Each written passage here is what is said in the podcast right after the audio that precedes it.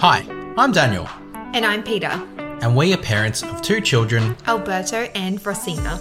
Each week we sit down together and chat about the reality of raising children. So, if you're a new parent, expecting, or just want to see what it's all about, this is the place for you. This, This is, is the, The Parent Parent Sesh.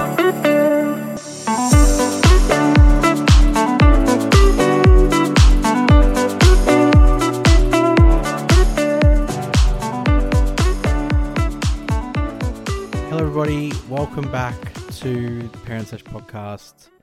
We are down a host this week. It is just yours truly riding solo. So, hopefully, all ready to hear my voice for however long I get this podcast episode to go for. Uh, sorry we didn't catch you last week. Uh, life as parents does happen. We are trying to be a bit more current with this season, so we are recording not so much in advance. We are trying to keep it a little bit closer to when we release the episode, just so we can engage you guys a bit more and have more input from you to us and back to you guys in the same time. So, yeah, a bit's happened in the last couple of weeks. We've had some family illness just within the four of us, nothing too stressful, but it's just made life a bit more difficult to try and get a podcast episode out. And football's back on. Alberto's loving doing that. Uh, Rosina's coming more into her own. So we've just had a lot going on. And that's why we couldn't get to an episode last week. But we wanted to come back this week, and then illness struck again. So last week it was Racina was sick, which made life hard. And then this week it's been pretty much Peter has been sick since about Wednesday. So and I'm recording this on Sunday night. So it's been about 5 days of solo parenting and that's been the challenge. So that's what I thought I'd make this episode about is doing it tough when someone in your family is sick and you've got to parent by yourself.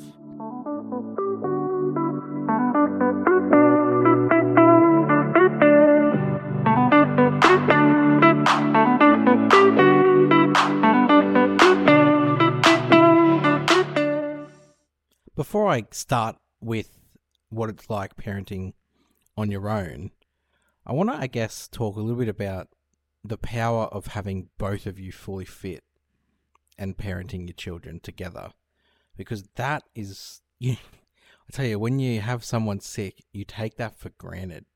How easy it is to sort of just have this seesaw between the two of you where you can both kind of juggle and one steps in and one steps out and then you do it together. It really does make things a lot easier. And when you're down down a man or down a woman, it makes life really hard and I can totally have a new appreciation for how all the single parents out there do it because it is a journey to go ahead and do this full time. So props to you. Parenting with both of you is where you can really make a good impact. And there's some strength and unity about it, particularly when it comes to the children not listening. Because when one parent starts to get a little bit elevated in their emotions, they become a little bit frustrated, the other parent can just come in with the calm tone, bring the whole situation under control, and the end goal can be achieved. Whether that be putting the kids in the shower, whether that be eating their dinner, or just packing away their toys, or just even getting them to bed. There's some semblance of calm that the second person can bring in. Because the first person is trying their best, the kids aren't listening, but then the second person just has that ability to be removed from the situation and just come in and make the difference. Whereas when you only have the one, it's just you. You're only relying on that feeling that you've got. So I'll I'll give an an example. When it is time for bed with the kids, and we're at the dinner table, we've finished dinner, and then it's on to all right, go get in your pajamas, Alberto. It's time for bed. If I'm just saying it, Alberto will resist it straight away. He has this resistance level 100 and just steps on the accelerator to go even further into it. And I can try as I as I might, and I just I keep getting a brick wall, and then my frustration levels get elevated, and then potentially before you know it, it's World War Three in the house. But with both of us fit and healthy, Peter can come in and just bring that calm, bring the whole situation down, and then it also it just not only calms Alberto but it also calms me down, and we both get to get the kids to bed in a calm manner without any any trouble. It's so powerful to make that stuff happen. But there's other things too, like we went to the football the other week, and like this is a completely different example. And we went to the game and we brought the chairs, the mat, the snacks, and we just wanted to get the kids there safely from the car park to the ground and then be able to watch the game. With both of us there, one could pack the pram, one could walk the, the oldest, carry the snacks, and you're both able to kind of walk there comfortably and sort of in strength in numbers, I guess, with two of you, it makes it so much easier to do the setup process and everything like that. But then on the same day, I, you know, being in my football element, became a bit social. So I stepped away.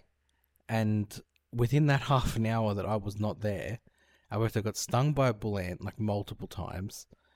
Uh, Rosina was crying and then Peter was by herself juggling the two kids and already had started not feeling well herself. So that was when kind of she started not feeling great. And meanwhile, I'm over there having a beer, talking to my friends, having some food. I come back, not a semblance of thing in my mind has gone wrong, but then I hear about everything that's happened and I'm like, oh. And everything was calm by the time I got back, but it took a lot of effort to get to that because she was by herself. But had I been there, had been able to maybe take Rosina away and distract her while Alberto was getting tended to, or I could take Alberto and Peter could take Rosina. There's just something about having both of us there, capable, that we can support and do each other's roles.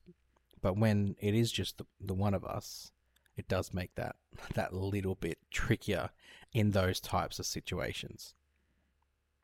So that's what uh, I, I guess I wanted to provide that context first before talking about what it's actually been like by myself because this isn't the first time that it's happened. So last when we come back, I'll get into that straight after this.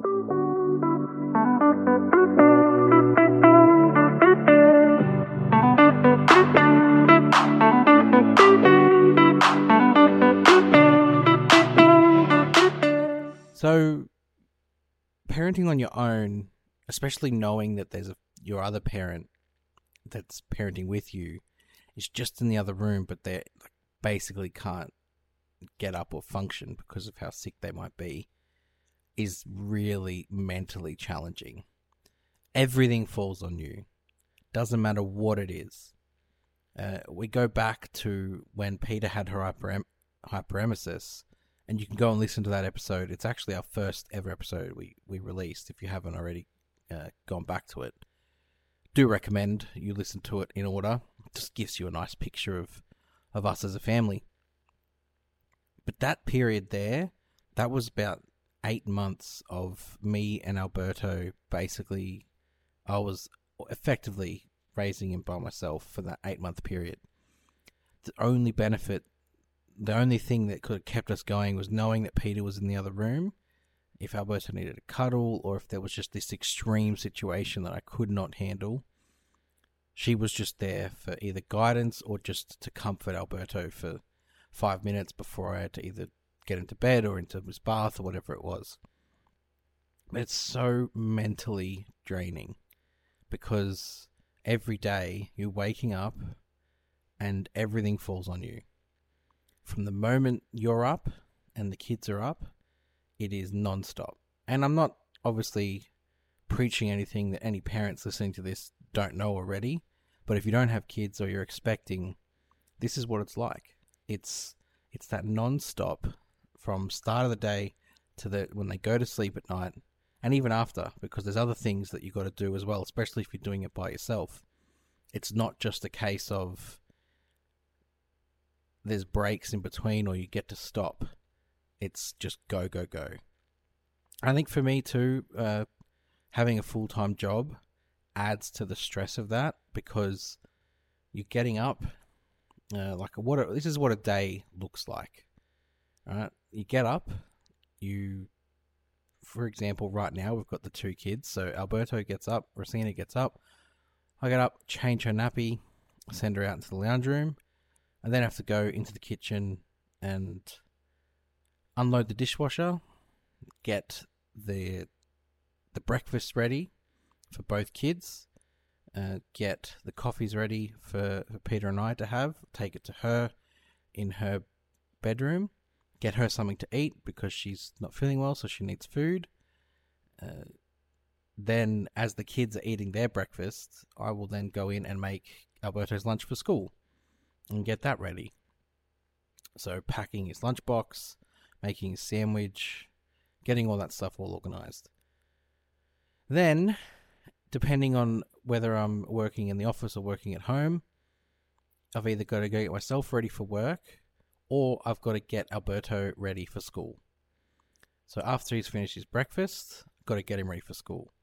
Now, if you've got both parents, that process can become a lot easier because I could make the breakfast, Peter might make the lunch, we both help getting Alberto ready for school, and it's just a shared duties and there's not a lot of stress on top of things. We can take care of things and save time.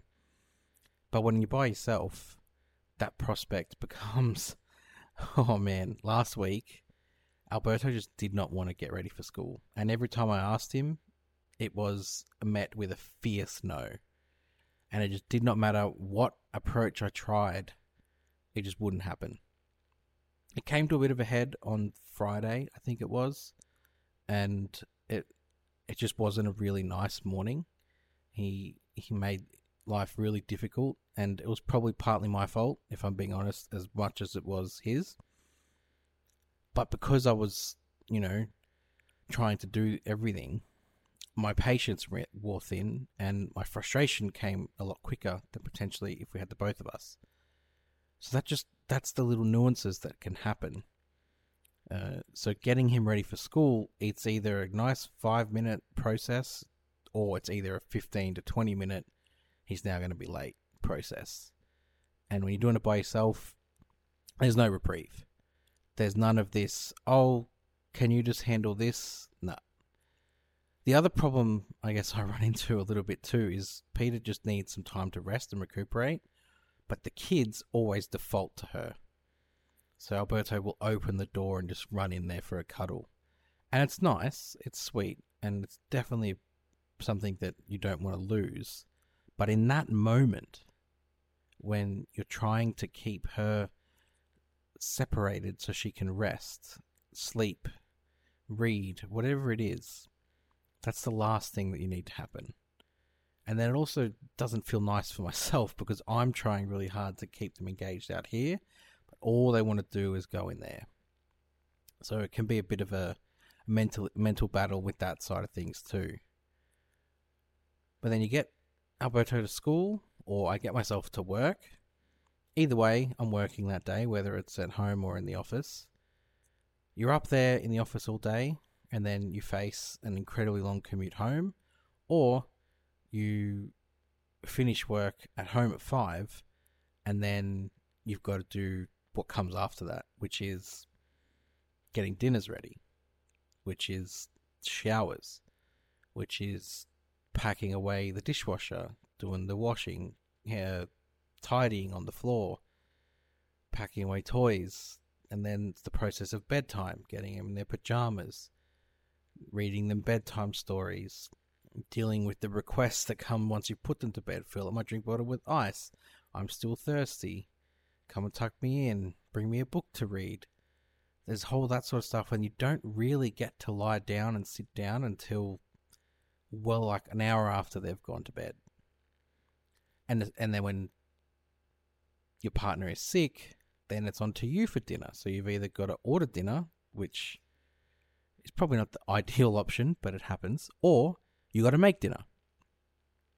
So there's so many things that you just don't consider that when someone is sick, what impact it can have on a family dynamic.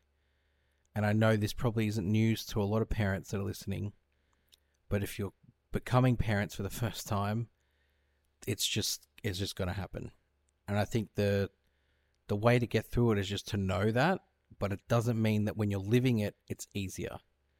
It is a mental challenge. It is something that you just have to to do. Doesn't mean you're going to handle it well. That's what I'm going to say. Doesn't mean you're going to handle it well because it's not an easy thing to handle. It's not something that you'll be enjoying handling either. It's just something you got to do. And then once the partner gets better, don't you just don't take it for granted. just just be appreciative of living in that moment and living unified together, being able to do things together. Because it does make things a whole lot easier. Well, on the other side of this, so this this will be a bit of a shorter episode. Uh, we're going to bring ChatGPT back, see what they have to say on this matter. After this.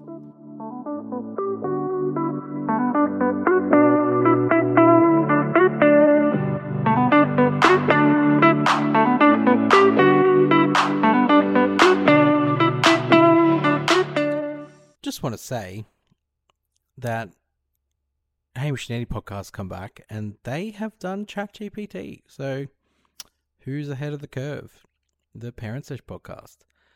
In any case, I thought we'd bring it back. It's a very handy, useful resource. That's a good sentence. If you haven't used it yet, give it a crack. It is either really, really fun to use, or you actually can get some decent results out of it for whatever topic you need help with. This is one of them. So I asked it, what is some advice to help parents when one parent is sick and can't help? And it's titled the post Parenting Tips for Sick Parents. And it's exactly what I was looking for. So I'll just read through its response and I guess just evaluate based off my experience what is a good one and what is one that you maybe don't need to worry about. So, this is what it's come back with. When one parent is sick and unable to help with the usual parenting duties, it can be a challenging and stressful time for the other parent. Yeah, yep, that's that's true. Here are some tips to help you navigate this situation. All right, get to the good stuff. Number one, ask for help. Don't be afraid to reach out to family, friends, or neighbors for help with tasks such as cooking, cleaning, or taking care of the children. You can also hire a temporary babysitter or nanny to help you out during this time. Well, that's a perfect example of lost touch. it is not that easy to just hire temporary babysitters or nannies to help you out during difficult periods. That I think is a it's a realistic one for the asking for help, but you've also got to be mindful of the fact that it's not as easy as well for family and friends to just drop their lives to come and help too. They've either got work or they have things going on, and you have to sometimes weigh up whether it's worth having someone else become inconvenienced to help your situation. Of course, if it does get to that stage, that's what you can do. The second part, though, about the babysitter, uh, yeah, I'm well. Currently on TV is the Real Housewives of Beverly Hills, and they have nannies even when they're not sick. So, and they're not temporary; they live in. So, can't all be like that, though. All right. Number two says prioritize tasks. Focus on completing the most essential tasks first and let go of non essential tasks that can wait until the sick parent is feeling better. This will help you conserve your energy and reduce stress. Yes, that is accurate. I think depends on what their priority tasks are. You could be doing them anyway, like the washing of their school uniforms, the dishwasher so they have clean dishes to eat food from. And then I guess depends on what you class as non-priority tasks. If you don't prioritize like keeping the toys tidy, for example, that could potentially wait. However, it also depends on how long your partner's going to be out for. Peter's been sick for about five, six days, and I don't really think it would be fair to just let the toys pile up for that amount of time. So it could just be a case of rather than it being a daily job, being a, a twice, uh, bi daily, twice every two days. Yeah, it sounds right. So there's things that would become priority, uh, and you just got to power through those. And I guess try and do two things at the same time, if that makes sense. So, for example, if I'm making the oats in the morning, I'm unstacking the dishwasher at the same time. Just trying to maximize the time in a, in a space to get the task done. Number three, keep the sick parent comfortable. Yeah, make sure the sick parent is comfortable and has everything they need to rest and recover. Encourage them to stay hydrated and take any medication as prescribed by their doctor.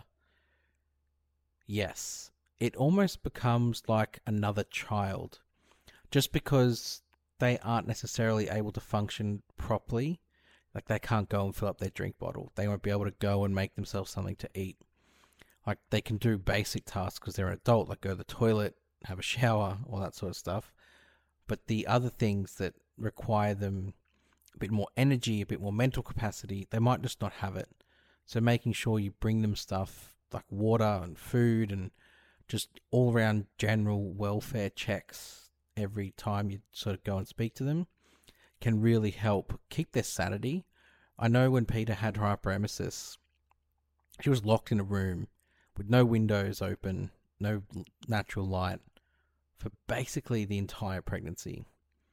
And that wasn't a, a case of making sure her welfare mentally was good as much as it was her physical being. So, welfare checks throughout that period will also be beneficial, not just the physical side of things, because it can be hard. It can be lonely. It can be very, very isolating. Number four, communicate with your children. Talk to your children about the situation and reassure them that the sick parent will get better soon. Be honest about what is happening and provide age appropriate explanations.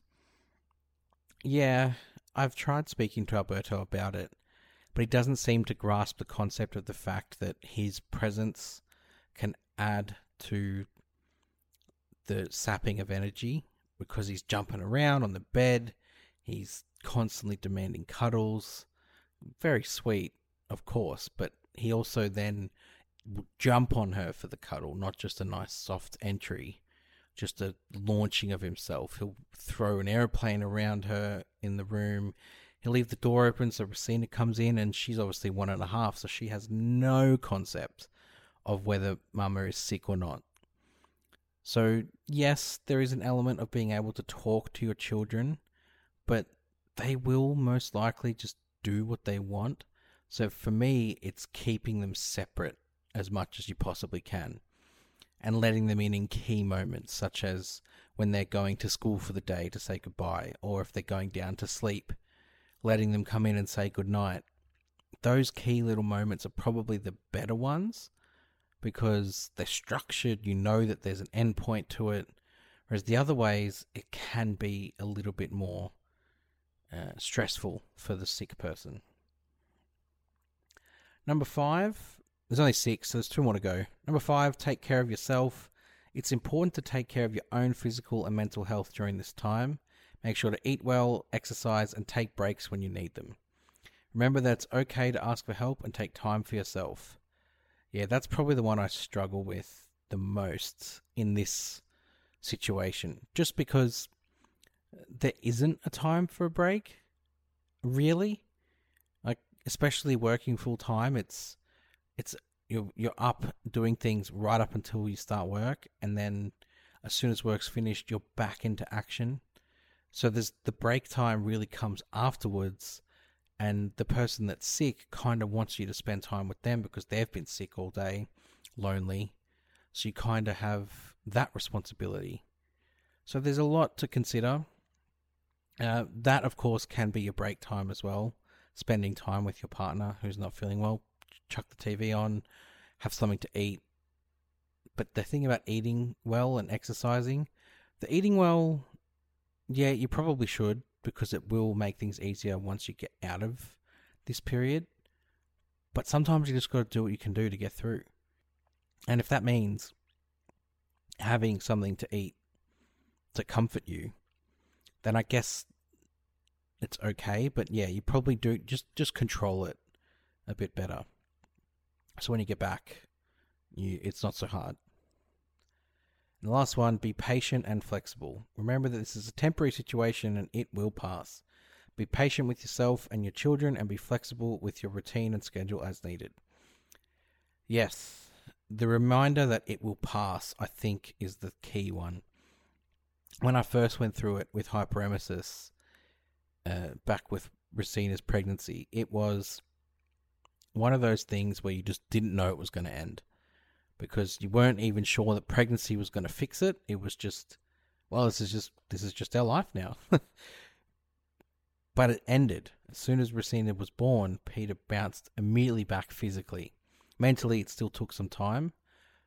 But the thing for me is every time we get thrust into a situation where Peter gets hit with a cold or a flu, and she does get back into a situation where she can't get out of bed and it becomes harder for her to do stuff like that, that throws me straight back there. And the, each day it goes on, you're like, okay, it's another day. Uh, it's another another example of this is not stopping. And you just uh, are again in a situation where you're like, well, okay, this this can't be happening again. But then it ends, everything gets back into a normal sort of routine and and feels better again. So yeah, just be wary that it is going to end. You have to do a lot of deep breathing and remember they're only kids. This is more a reminder for myself. I think like you forget sometimes that yes, they can talk back to you, they're having conversations, they're walking themselves to school, but he's 5 and you forget that. I forget that. So, good little reminder sometime. And thank you, Chat GPT. Well, look, that's it for this week. There's not much more I really need to add uh, on this. This is basically just uh, an episode that I wanted to bring out there, just based on current life events, and also just to showcase that we can still do this, even with a, even with a team member down. But next week we should be back to full capacity. Uh, Peter's already showing signs of coming th- out the other end of the sickness, the flu that she's got. So next week we'll be back with a full episode. We'll also be back with the visual podcast too. Didn't record this one visually. It's just me sitting on a lounge talking. Didn't think there needed to be any visuals attached to that. Might upload though this week one of a segment from one of the other episodes so keep an eye out for that. Uh, and come follow us on Instagram. And we do have a TikTok. Come follow us on YouTube. Subscribe to the podcast, whatever platform you're listening on. Give us a rating. Will might help us get discovered a bit quicker. And next week we'll be back uh, talking about what it's like transitioning from one child to two. That's going to be fun. All right. We'll see you next week.